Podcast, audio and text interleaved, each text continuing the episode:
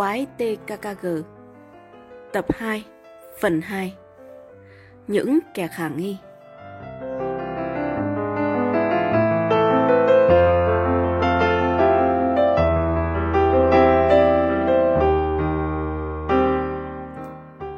Không khí trong phòng thật nặng nề, đến nỗi con Oscar chỉ dám thè lưỡi ra mà không dám thở hồn hển.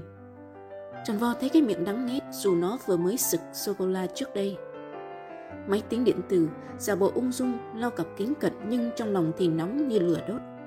Tiếng than thở kiểu nhi nữ thường tình của công chúa càng đổ dầu vào cái bụng sôi sùng sục của tắc giang. Lại chúa, không thể như vậy được, không thể. Thanh tra Wagner ôn tồn.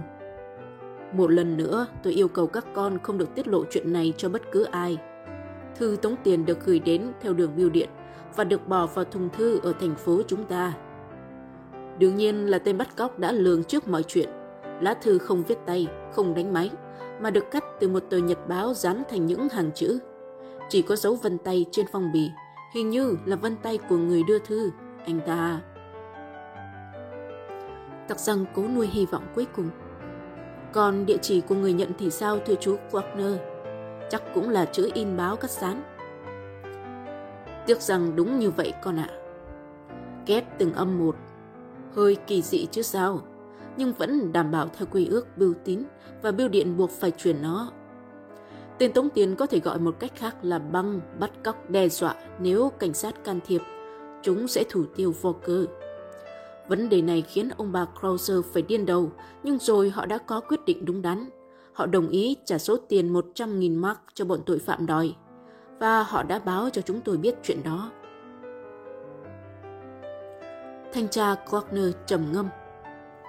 Tôi được cử vào ban chuyên án này, tất cả mọi thông tin liên quan đến vô cơ đều cần thiết. Chú bé thường la cả ở đâu và giao du với ai, những ai là bạn hoặc chiến hữu của chú bé. Chúng tôi nghĩ rằng các con có thể cung cấp được. Các con hãy kể những gì các con nhớ về vô cơ, không cần phải theo thứ tự thời gian. Các con làm được chuyện này chứ? Thưa, được. John Vo Coulson gieo to. Tuy nhiên nó chẳng làm được gì nên hồn ngoài chuyện bập bẹ các chi tiết lặt vặt quanh việc học tập. Gabi công chúa cũng thế. Cô bé nghiêng về phân tích tình cảm yếu đuối của thằng bạn học vô cơ hơn là bàn đến chuyện rong chơi của nó. Chỉ giận cho máy tính điện tử, bình thường quân sư Carl vốn trí tuệ là thế, mà nay đụng chuyện đâm ra ú ớ chẳng nên lời. Nó chỉ góp phần bằng những điều vô thưởng, vô phạt về Volker. Trong tình thế Corner chỉ còn nước gấp cuốn sổ ghi chép lại thì tắc Giang bỗng thốt lên. Thầy bói Raimondo. Thanh tra Corner hỏi dồn dập. Raimondo là ai? Gã có liên quan gì đến vô cơ? Tắc răng trả lời thận trọng. Con chưa gặp lão, thưa chú Corner. Nhưng con có nói chuyện với Susanna, cô gái Paris mà chú nói hồi nãy. Chuyện xảy ra mới đây thôi. Susanne khá am hiểu về tiếng Đức và tụi quen làm quen nhau theo kiểu trao đổi sinh ngữ. Susanne không ưa gì lão Raimondo và cô ấy rất dị ứng với những trò phù thủy của lão. Lão Raimondo do tự xưng là một nhà tiên tri, một thầy bói lão luyện, một kẻ có khả năng đối thoại với thế giới bên kia, theo lời Suzanne kể. Bởi lẽ mẹ vô cử là một tín đồ trung thành của Raimondo Quái đàn hơn hết là bà ta sẵn sàng nhận vai lên đồng trong những lúc lão Raimondo lâm rầm khán vái. Qua những người chết, bà Krauser đã có trong tay các thông điệp. Một trong những thông điệp đó là linh hồn của nữ công tước Editha Eleonora von Papan. Lìa đời cách đây 500 năm đã tái sinh trong thể xác bà. Nhưng thưa chú, riêng vấn đề nữ công tước tụi con đã điều tra, hoàn toàn không có trong các tàng thư bách khoa. 100% là bịa đặt. Giỏi lắm Peter Caston, còn cứ nói tiếp. Volker không chịu thay đổi tiếng gọi mẹ bằng thứ ba Editha, theo lời hướng dẫn của lão thầy bói Ramondo. Thế nên cậu ấy thường xuyên bị chửi rủa. Tất nhiên Ramondo chẳng dạy dột gì mà không lợi dụng sự thiếu hiểu biết của bà mẹ Volker. Biết đâu vụ bắt cóc của Volker lại là một cách tống tiền mới phát minh của lão. Chúng tôi sẽ thẩm tra lão thầy bói này, thanh tra Klockner nói. Tặc răng hớn hở ra mặt. À, còn điều này nữa thưa chú. Vì không có cảm tình với lão thầy bói nên Susanna có lần đã bí mật lục túi áo măng tô của lão treo trên tường. Thưa chú, trong đó có một công văn của Sở Tài chính gửi đến Otto Piersac. Phải chăng Otto Piersac là... Thanh tra Klockner không giấu vẻ hài lòng. Này nhé, sau khi tốt nghiệp trung học, nếu con không biết lựa chọn nghề nào thì đi theo chú. Chú tin rằng Peter Carsten, biệt hiệu tặc răng, sẽ là một thanh tra ngoại hạng đấy. Coi, trong lúc gương mặt tắc răng đỏ dần vì sung sướng thì Gabi công chúa cong hết đôi môi. Còn lâu ái nữ của thanh tra Klockner mới đồng quan điểm với cha về vụ làm thám tử của cậu bạn cùng với cô gái Paris Susanne kia. Đôi mắt vốn mơ mộng của công chúa chợt buồn thăm thẳm. Tặc rằng thì chẳng chú ý đến điều đó, hắn còn đang mải làm thám tử kia mà. Con vừa mới nhớ ra thưa chú Klockner, thêm một nhân vật nữa coi bộ nguy hiểm hơn Raimondo. Cuốn sổ ghi chép của thanh tra Klockner lại mở ra. Lần này là Mario Fraschetti. Sao? Mario Fraschetti, chủ quán Italia ở phố Sedan. Quán mang tên Trattoria. Ăn ở đây giá tương đối bình dân. Mỗi cái bánh mặn pizza đủ hương liệu Italia giá chỉ có 3 mắt. Chính vô cơ đã rủ tụi con tới đó. Nó chính là khách thường xuyên của quán mà. Thằng vô cơ hình như nghiền rượu vang ở đó. Có lần con bắt gặp nó say mềm, con phải dìu nó về.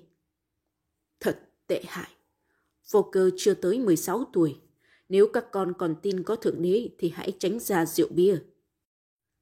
Chú Quagner có đồng ý với tụi con không? Chỉ có nỗi buồn và sự tuyệt vọng không ai chia sẻ mới làm thằng vô cơ mau xa sút như vậy. Trước kia, nó rất yêu đời. Chú đang cần thông tin về gã Mario Faschetti. Bắt đầu từ một cuộc điện thoại nghe lén, cách đây hai tuần Susanna đã rủ Fokker và con đến quán Mario để ăn kem. Susanna thèm ăn kem ở đó và cô ta biết cậu chủ Fokker trong túi rất sẵn tiền. Tụi con ngồi ở trước bàn kế bên cửa vô quán. Phía bên phải là quầy hàng và Mario đứng đường sau quầy. Gã chủ quán lúng túng đến thảm hại trước một người lạ mặt. Đó cũng là một người Italia đồng hương của gã nhưng có khuôn mặt rất cô hồn. Còn nghe Mario lắp bắp. Tôi sẽ lo cho tổ chức đủ số tiền cần thiết, xin các đại ca yên tâm. Chỉ một thời gian ngắn nữa thôi. Sau câu nói, gã nhìn về bàn tụi con, có lẽ là nhìn vô cơ để lượng giá. Thanh tra Quagner thở phào. Con là một kho báu của ngành cảnh sát, một cộng tác viên tuyệt vời. Con hiểu được giá trị những chi tiết quan trọng mà con cung cấp chứ, Peter Gaston. Chú xin biểu dương con. Con không phải là một cộng tác viên thưa chú Quagner. Tụi con sẽ có phương pháp điều tra riêng của mình. Nếu Gabi, Carl và Coulson biết những chuyện vừa kể, các bạn ấy sẽ giao cho chú một hồ sơ về hai nhân vật tình nghi, còn hoàn hảo hơn những điều con vừa nói nhiều. Thanh tra Corner cáo lui sau khi nhắc lại với bọn trẻ một lần nữa yêu cầu chúng giữ bí mật. Gabi chọc tắc răng liền. Có lẽ chúng ta nên nhờ tắc răng mời tiểu thư nước Pháp vào ngũ quái STKKG cho rồi. Chị Susanne, này là thứ gì mà tụi mình phải cậy nhờ cơ chứ? Tặc răng có vẻ hơi khó chịu. Đừng nói sau lưng người khác như vậy, Gabi. Dù sao Susanne cũng lớn hơn tụi mình, chị ấy đã 17 tuổi. Hắn nhìn sang Carl. Sao quân sư, cái máy điện tử trong đầu mày đang hoạt động ở công suất nào rồi? Ta muốn mày cho ý kiến. Máy tính điện tử nhún vai. Còn ý kiến gì nữa hả đại ca? Chúng ta biểu quyết ở đây là vừa. Thằng mập Coulson xen vào, cái bụng tròn vo của nó nhấp nhô thấy ghét. Biểu quyết, có phải hai huynh đệ định biểu quyết về chuyện chúng ta sẽ tham gia hành động trong vụ mất tích của vô cơ? Tham gia kiểu TKKG? Đúng. Tặc rằng cố tạo ra sự ly kỳ để cho Gabi bớt phụng phịu. Đây là đặc vụ thứ hai của TKKG và chúng ta ai cũng đều có nghĩa vụ với nó. Thứ nhất, Volker là bạn học cùng lớp của chúng ta. Thứ hai, tuy thằng Volker là con nhà giàu, nhưng nó không phải là một thằng hết xài và hư hỏng. Thứ ba, rõ ràng chúng ta đang có lợi thế hơn cảnh sát. Cảnh sát không thể hoạt động công khai vì bị bọn tội phạm theo dõi, trong khi chúng ta thuận lợi hơn nhiều. Không thằng hung thủ nào nghĩ rằng chúng sẽ bị phát giác bởi những đứa trẻ chưa tới tuổi người lớn. Dĩ nhiên là bên cạnh đó chúng ta sẽ cung cấp cho ba của Kabi những điều khả thi. Lúc này Kabi mới nhoẻn miệng cười, cô nói. Nào, khởi hành bây giờ đúng không, tặc răng? Chưa được, tôi... Cái gì nữa vậy? Các bạn không để ý đến chuyện này sao? Vì lá thư cắt từ chữ in của một tờ báo gửi cho gia đình Krauser theo đường bưu điện để tống tiền. Thanh tra Klockner có vẻ không quan tâm đến điều đó vì chữ trên lá thư đã được che chắn mọi sơ hở rất kỹ. Tuy nhiên tôi thấy vẫn còn sơ hở. Gabi, Carl, Clausen, không nhớ sao? Đây là trò chơi cắt chữ tạp chí của tụi mình mà thằng Volker lúc chưa bị bắt cóc rất thích. Không lẽ bọn tội phạm cũng ưa chuộng trò chơi này ư? Còn nữa, tôi cũng quên hỏi ba của Gabi là chữ viết trên lá thư và bì thư được cắt từ nhật báo nào? Nếu đúng là nhật báo tươi sáng mà thằng Volker thường đọc thì... Ba cái miệng của công chúa, máy tính điện tử, tròn vo, gần như há hốc cùng một lúc. Thì sao? Thì rõ ràng là bọn tội phạm đã tạo mọi điều kiện để vô cơ trong chúng giam cầm được sinh hoạt tự do tùy sở thích. Đặc biệt hơn nữa là chúng nắm rõ vô cơ như đặt trong lòng bàn tay. Và thậm chí chúng còn chiều ý vô cơ bằng những trò chơi trẻ thơ của nó. Trời ơi, mày như Sherlock Holmes. Hai thằng tròn vo và máy tính điện tử la lên, nhưng công chúa thì im lặng. Cô chỉ âm thầm siết nhẹ tay tắc răng, rất là con gái. Phần 3 Bí mật của nhà hàng Trattoria Phố Sedan nằm cạnh một khu công nghiệp. Không gian lúc nào cũng nặng nề, toàn mùi khói. Những ngôi nhà cũ kỹ và xám xịt, mái ngói đã ngả màu cáo bẩn. Có lẽ không ai dám mặc áo sơ mi trắng ở đây. Chiếc áo màu trắng khó mà thích hợp với thứ khí hậu ô nhiễm. Nhà hàng Trattoria chiếm vị trí thuận lợi cho một tòa nhà chạy dài. Kế cửa chính, xuyên qua một lối đi hẹp, khoảng sân phía sau hiện ra với những két bia và những thùng vỏ chai rượu nằm chồng chất lên nhau. Sau nửa giờ đạp xe, tứ quái đã đến địa điểm. Chúng sử dụng khóa vòng nối hai xe đạp thành một cho chắc. Rồi tiếng nồi niêu song trào chạm vào nhau từ sân, làm cho con Oscar phình hết vành tai và thè lưỡi liếm mõm. Làm sao mà thiếu còn cho gốc Tây Ban Nha trong chuyến viễn du này được? Nó vốn là thành viên của TKKG, đại diện cho vương quốc loài chó, từ ngay đặc vụ đầu tiên của cả nhóm. Nhà bếp và các kho đều tọa lạc trong sân. Tặc rằng thừa trí nhớ để hiểu điều này. Có một lần hắn đã đột nhập vào sân để lùng sục con otka háo đói và phát hiện ra một lối đi xuống hầm. Đó là cái chìa khóa cho mọi hy vọng về số phận của thằng vô cơ mất tích. Tuy nhiên, chuyện đột nhập hãy hạ hồi phân giải. Trước hết, tặc rằng phải đối phó với Clausen đã. Thấy chưa? Thằng tròn vo chưa chi đã liếm mép chỉ sau con Oscar có vài giây. Ta tin rằng thực đơn của Italy là bá phát. Ờ, ờ, nhưng riêng mày khẩu phần thì chỉ có rau tươi trộn giấm thôi. Này tròn vo, mày không thương cái thân thể mỗi ngày phình to ra của mày sao? Tặc răng đi tiên phong kéo cả đám vào nhà hàng, tất nhiên là kèm theo khuôn mặt bí xị của tròn vo. Quán giờ này vắng người. Vài con ruồi còn sót lại từ mùa hè bò lên bò xuống trên cửa kính. Ở tận góc cuối phòng có một cặp nam nữ đang xem chung một tờ báo ảnh. Người khách thứ ba là một ông già cỡ tuổi về hưu, mặc một chiếc áo măng tô kiểu cũ, đầu đội mũ giả. Ông già uống rất chậm chạp trong một ly rượu vang đỏ. Tặc rằng hướng cái nhìn về gã Mario. Hình như vị chủ quán đã thấy sự hiện diện của chúng, nhưng gã không quan tâm lắm. Chẳng qua chỉ là đám nhãi danh còn cắp sách đi học, đâu phải là những thực khách quan trọng hầu bao dùng dình.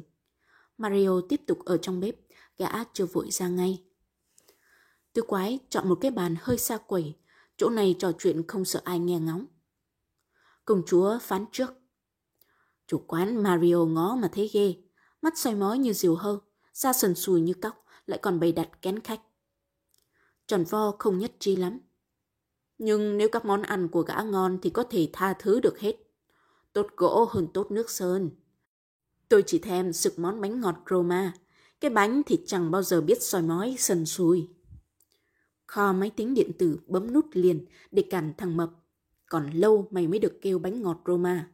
Hồi nãy tắc răng đã xác định mày chỉ được dùng xà lách trộn giấm cho nhẹ cân xuống. Quên nhanh vậy Clausen. Nhìn cái bàn mặt tròn vo đang rực rỡ, bỗng ỉu xỉu, ai mà không tội nghiệp. Tặc rằng là cái thằng dễ chạy lòng sớm hơn ai hết. Cách chi thì tròn vo cũng chính là cái thằng đã tự nguyện sát vai sát cánh với hắn trong những đặc vụ nhất sinh thập tử. Dám bò nhà vô tổ đại bàng trường nội trú, dám thòng dây cho chiến hữu tuột xuống mở đầu cuộc phiêu lưu, dám thành lập quỹ tài vụ cho cả nhóm bằng túi tiền không đáy của một cậu quý tử con chủ hãng sô-cô-la. Nó chỉ có một khuyết điểm duy nhất, mê ăn uống. Trời ạ, à, nếu không vì bảo vệ cái bụng tròn vo của nó thì tặc răng đâu nỡ lòng nào. Tặc răng đành phải ngậm ngùi kêu lên. Cho ba ly coca và một cái bánh ngọt Roma. Cặp lông mày của gã chủ quán Mario Faschetti khẽ nhướng lên ngạc nhiên vì thấy một thằng nhãi ôm cái bụng tổ bố đang nhảy cưỡn Gã lầm bầm như có cục đơm trong cuống họng. Thảo nghe rồi. Trong khi Mario loay hoay dưới bếp, bốn quái tiến hành cuộc thảo luận trên mặt bàn. Gã lầm lì như dân anh chị đảo sicin Tao nghi thế nào lão cũng có bà con với Luciano, trùng thế giới tội ác ở Mỹ. Tròn vo trở nên hồi hộp sau khi câu nhận định của máy tính điện tử. Nó cảnh giác. Cẩn thận hơn hết, tao thấy gã ngắm nghía tụi mình như sắp sửa đánh chén lên nơi. Công chúa lè lưỡi. Sao lại gọi là đánh chén? Gã sẽ bắt cóc chúng ta, hiểu chưa? Ôi, cái mặt gã như một tên bắt cóc chính cống.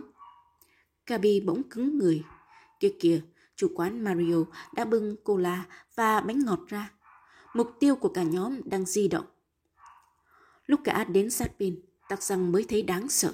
Coi, toàn thân Mario toàn xương sầu, tóc đen, chán thấp. Dù gã đã cố làm đòn bằng chiếc quần jean kiểu Italia và một chiếc sơ mi lụa màu hồng, nhưng sợi dây xích vàng đeo tòng ten ở cổ tay của gã đã làm mất hết chất quý tộc. Sợi dây xích to bằng sợi dây thừng chứng tỏ gã là một tay giang hồ tứ chiến từng phiêu bạt nhiều nơi. Tặc răng nhận xét khi gã trở vào phòng bếp thì là mọi thứ đều ăn khớp. Mario biết rất rành về thằng vô cơ. Gã sư sức hiểu rằng ông bà Crozer là một tỷ phú mới. Ông già thằng Volker đã xây dựng ít nhất là phân nửa số lượng nhà trong thành phố này vài năm gần đây. Muốn có liền một số tiền lớn trong tay mà không phải đổ máu, gã đã chọn Volker làm vật tế thần. Vấn đề bây giờ là tìm ra chỗ giấu Volker. Bắt được con tin, rồi thì phải có xào huyệt để giam giữ chứ. Tôi đang nghĩ đến những chỗ bí mật của nhà hàng Trattoria. Tròn vo có vẻ nôn nóng. Ở chỗ nào hả, đại ca? Xuyệt, có thể là hai nhà kho và căn hầm đằng sau sân. Chỗ đó, tao đã từng mò đến lúc tìm con Oscar. Quân sư Carl nghiêm nghị. Đúng, chỉ có ở đó chúng mới có thể nhốt vô cơ hàng tuần lễ sau khi nhét rẻ vào mồm và bịt mắt nó. Tắc răng tuyên bố. Vậy thì sẽ đi trinh sát. Quý vị làm ơn đánh lạc hướng cả Mario bằng cách yên vị ở chỗ để xe đạp. Tôi chỉ cần dẫn con Oscar theo. Một con chó mà mò vào chỗ cơm thừa canh cặn của nhà bếp thì ai dám nghi ngờ chứ, đúng không? Mặt trời đã lặn, ngày trở nên ngắn hơn và gió lạnh đang thổi đến. Tứ quái đã bước ra khỏi nhà hàng Trattoria. Chúng tiến về nơi mấy chiếc xe đạp khóa trùm dựa vào tường. Trong lúc Gabi sùng mình vì cơn gió đầu mùa thì tắc sang cúi xuống, cởi sợi dây buộc cổ con Oscar. Chạy đi Oscar, mục tiêu ở phía trước, chạy đi. Hắn lựa một cái que nhỏ xíu, ném mạnh vào sân và Oscar xuất phát. Con chó thông thái của Gabi không dại gì mà chụp cái que vô tích sự. Nó đã đánh hơi thấy một mùi hấp dẫn lạ thường và ngay lập tức nó rẽ sang bên trái, chạy khuất sang bức tường, mất dạng. Khoảng sân của nhà hàng được tạo bởi những bức tường hông của các ngôi nhà đầy túi tăm. Quán ăn trút ra đây mọi thứ đồ phế phẩm dư thừa của mình. Mùi hôi thối xông lên ngang với một bãi rác. Tặc răng mím môi, nháy mắt với ba quái bằng một ký hiệu riêng, và hắn cũng biến mất một cách chớp nhoáng. Nào, bây giờ thì hắn hoàn toàn đơn thương độc mã. Màn bí mật ở phía trước dày đặc như sương mù. Hắn phải làm gì trước tiên ư? Chưa biết nữa. Chiến hữu sinh tử cùng hắn lúc này chỉ mang hình dạng một con vật bốn chân thôi. Hắn di chuyển thập thò như một con rắn mối và không hiểu sao cuối cùng cũng bước được vào phạm vi nhà bếp.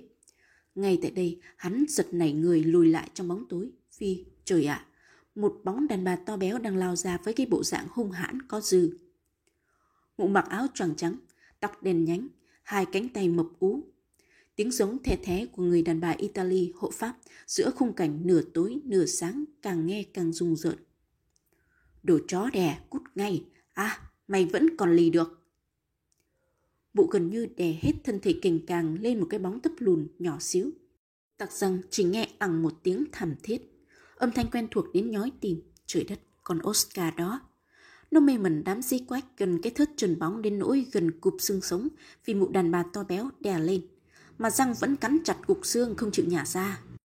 Nó đưa mắt trừng trừng về phía đối thủ nhằm ước lượng một cuộc tử chiến sống mái. Mụ Italia lại cầm lên như sắp cháy nhà. Đổ xúc vật, bà giết mày. Tặc dân chưa kịp can thiệp thì cánh cửa hậu nhà bếp bật mở. Mario Faschetti trường khuôn mặt đầy xương sầu ra với cái miệng méo dịch. Đi vào Maria, ai cho phép mụ ra đây? Thưa ông chủ Mario, con chó... Ông chủ Faschetti săn giọng giận dữ. Mụ là người làm công hay bà chủ hả? Con chó một mắt này để tôi giải quyết. Công chuyện tôi giao mụ làm đến đâu rồi? Hả?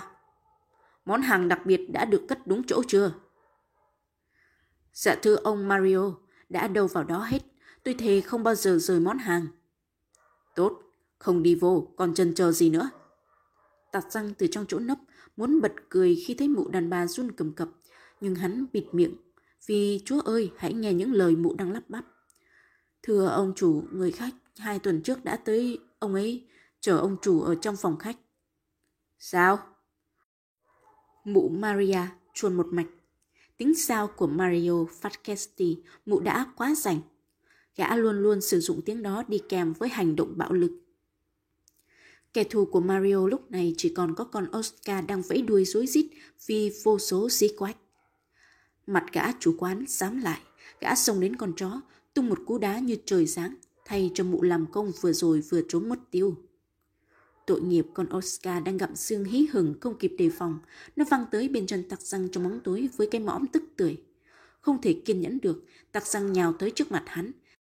Tặc răng chụp cổ áo sơ mi lụa của Mario ngay tức thì. Ông chỉ là thứ người lớn bần thỉu.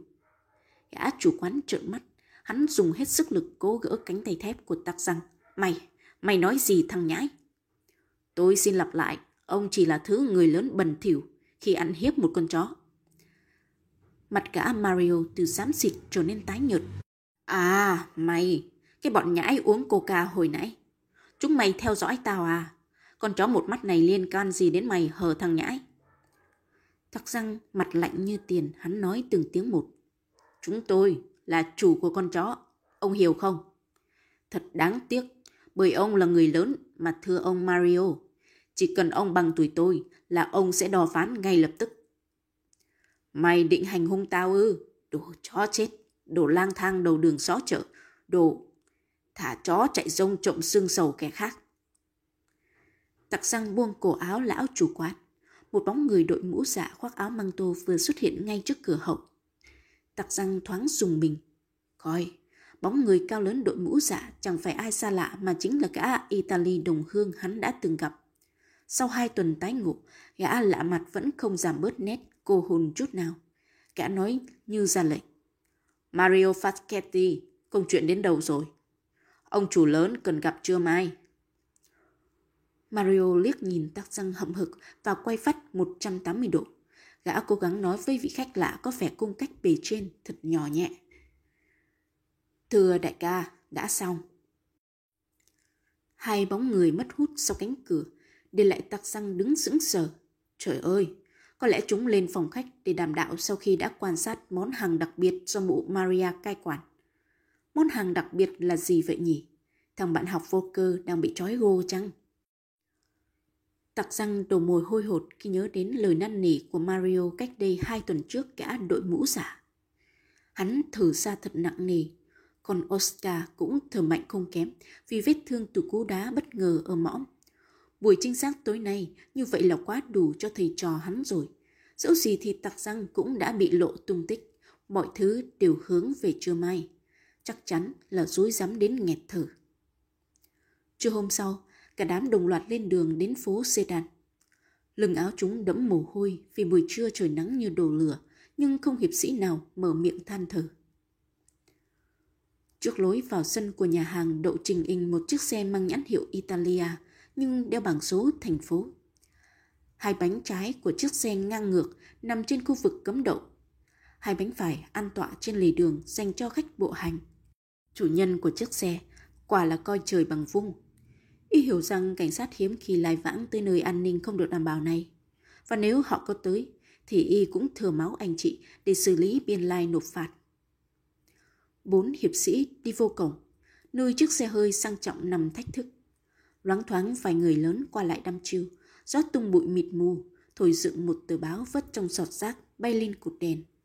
Bên kia đường, hai kẻ lưu linh rượu vào lời ra đang ngồi bệt xuống đất, làm như chỉ có mình họ tồn tại giữa trần gian khốn khổ này. Tặc răng đưa tay lên ngó đồng hồ. Đã 12 giờ 15 phút, nhà hàng Trattoria còn lâu mới đóng cửa. Giờ này là giờ ăn trưa, chắc chắn số lượng thực khách trong quán sẽ đông đảo. Bốn quái tiến vào nhà hàng. Coi, khác với dự kiến của tặc răng, trong quán không có lấy một bóng người, chỉ có một nhân sự độc nhất, mụ quản gia người Italia. Mụ khệnh khạng đi về phía bàn của chúng, giọng mụ the thé. Rõ ràng Maria không hề biết chúng là ai. Trưa anh nghỉ, không bát. Tiếng Gabi cự nữ. Sao chúng tôi không thấy bảng treo? Nghỉ bất tử, nghe chưa đám nhãi danh. Ai vô đây cũng phải về như vậy hết. Tròn vo chợt nghĩ ra một kế. Nó đưa tay bừng lấy cái bụng nặng nề rên rỉ. Ôi, đau bụng quá, chắc tôi chết mất. Bao tử tôi đang cào cấu tung lên. Ôi... Mụ làm công chưa có phản ứng gì thì máy tính đã nhận ngay kịp tín hiệu của tròn vo Nó bật dậy két tắc răng nhanh như chớp. Chết mẹ, thằng Clausen sắp ngất xỉu rồi. Tao với mày đi mua thuốc cho nó uống mau lên. Thằng tròn vo lúc này có vẻ như sắp sùi bọt mép trên ghế thật. Mụ Maria chỉ biết kêu trời đất và thở dài ngao ngán. Hai cái thằng mặt mày láo luyên vừa bật dậy đã phong mất. Cho đến lúc nhắm mắt, cái đầu trì độn của mụ cũng không làm sao biết được cơn bệnh khổ nhục kế của tròn vo.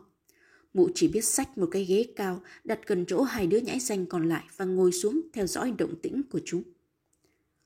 Tặc rằng lôi quân sư kho núp vào một góc hẹp giữa hai bức tường giao nhau. Ở đây đã có sẵn một khe nứt do ai đó đập phá. Từ khe nứt này có thể quan sát một một cánh cửa hậu nhà bếp. Hắn khẳng định với máy tính điện tử. Tụi tội phạm sẽ từ cánh cửa hậu này chui ra, rồi mày coi. Chúng ta không cần thiết phải đột nhập vào nhà kho và tầng hầm để xa vào bẫy của chúng. Ờ, ờ, tao chỉ thấy mọi thứ có vẻ như đưa người cửa trước, rước người cửa sau quá. Đầy mờ ám. Và ngay lúc vừa dứt câu nói, máy tính điện tử đã nổi ra gà. Kia kìa, cánh cửa hậu nhà bếp bật tung như tính toán của tắc răng. Ba người đàn ông đồng loạt đi ra. Cả Mario Facchetti mặc áo lụa màu hồng như thường lệ. Gã đội mũ giả, có nét mặt cô hồn, vừa nhét vào áo măng tô khẩu súng ngắn đen ngòm. Một lão già khác mà hai đứa chưa từng gặp thì đầy vẻ oai vệ. Lão khoác áo da thú màu sáng, hai tay chắp sau lưng như một ông chủ lớn. Tặc răng thì thầm. Lão là ông chủ lớn đó, Carl. Ông trùm băng bắt cóc, bố già mafia. Thái độ Mario Facchetti hình như hơi khó hiểu. Gã tiễn ông chủ lớn và gã đội mũ dạ ra xe hơi, mà không hề vui vẻ chút nào. Cũng có thể gã vừa bị thằng đội mũ ký vào chán một họng súng. Cũng có thể gã chưa được hài lòng về món tiền thưởng do ông chủ lớn ban phát. Cũng có thể món hàng đặc biệt của gã chưa vừa y lão ta. Đích thân Mario mở cửa chiếc xe sang trọng cho ông chủ lớn ngồi vào. Gã đội mũ giả mặt lâm ly có lẽ là cận vệ trưởng, ngồi ngay tay lái. Gã đại ca đóng cửa cái rầm khiến Mario trưng hửng Chiếc xe hơi phóng vụt đi. Khi gã chủ quán Mario thất thểu biến dạng trong căn nhà bếp đóng kín, thì quân sư mới bắt đầu thắc mắc. Đây là tụi xã hội đen, điều ấy hiển nhiên rồi, nhưng còn thằng vô cơ đâu? Nó là món hàng đặc biệt của Mario mà. Tao cũng đang nhức đầu về chuyện đó. Tại sao gã không giao thằng vô cơ cho các ông trùm? Như vậy là nó vẫn bị giam giữ đâu đó trong nhà này. Tao nghĩ rằng Có thể ông bà già thằng vô cơ chưa giao cho bọn mafia đủ số tiền nộp mạng, nên gã Mario đã bị ông chủ lớn khiển trách và bị gã cận vệ trưởng ghi súng. Hồi nãy tao thấy mặt gã Mario nhăn như khỉ. Bộ óc robot đầy sáng tạo của máy tính điện tử bắt đầu hoạt động. Nó chỉ dùng răng cắn ngón tay chừng 30 giây là tặc răng đã hết hồn và nó phán một câu khiến hắn hết hồn thật. Tao không tin món hàng đặc biệt đó là thằng vô cơ. Nhưng khi màn sương mù chưa vén lên thì mọi bí mật đều ở phía trước. Nào, bây giờ thì chần chờ gì nữa? Mày sẽ dẫn đường cho chúng tao đến hầm ngầm chứ? Sau giây phút bối rối, tắc răng lại trở về sự sáng suốt, bản năng. Hắn cản nhị quái ngay tức thì. Không được, chúng ta phải trở lại nhà hàng Trattoria. Công chúa và tròn vo đang bị mụ Maria quản thúc ở đó. Mụ mà nghi ngờ thì cô bé và thằng mập chỉ có nước nhẹp ruột. Tụi nó cũng đang cần thông tin mới của chúng ta. Còn vụ thanh tra nhà kho và hầm ngâm. Đôi lông mày của tắc răng nhíu lại. Nghe tao đi máy tính điện tử. Chuyện đó để một mình tao làm, vậy nhanh gọn hơn. Ngày đêm nay thôi, tao sẽ trèo tường và trốn khỏi trường nội trú. Mày tin tao chứ, hả quân sư? Máy tính điện tử miễn cưỡng đưa bàn tay ra. Tặc răng đập mạnh bàn tay phải của hắn vào lòng bàn tay nó, coi như đã xong giao ước giữa hai người hùng